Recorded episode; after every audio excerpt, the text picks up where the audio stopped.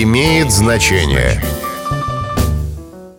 Здравствуйте, с вами Михаил Кожухов, и сегодня я напомню вам, откуда пошло выражение «клин клином вышибать».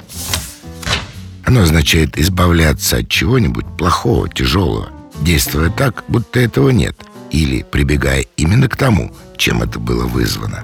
Выражение связывают с колкой дров, при которой поленья раскалывают, забивая клин в сделанную топором щель.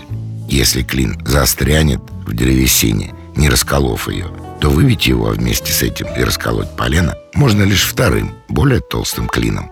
С вами был Михаил Кожухов. До встречи. Имеет значение.